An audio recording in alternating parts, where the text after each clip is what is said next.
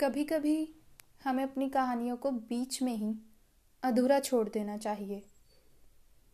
क्योंकि उनकी खूबसूरती उनका अधूरापन होती है। हर बार हम अपनी कहानियों को खुद अंजाम नहीं दे सकते। कभी कभी हमारी कहानियों का अंजाम किसी और के हाथों में भी हो सकता है। और उसे हम एक तरफा इश्क कहते हैं।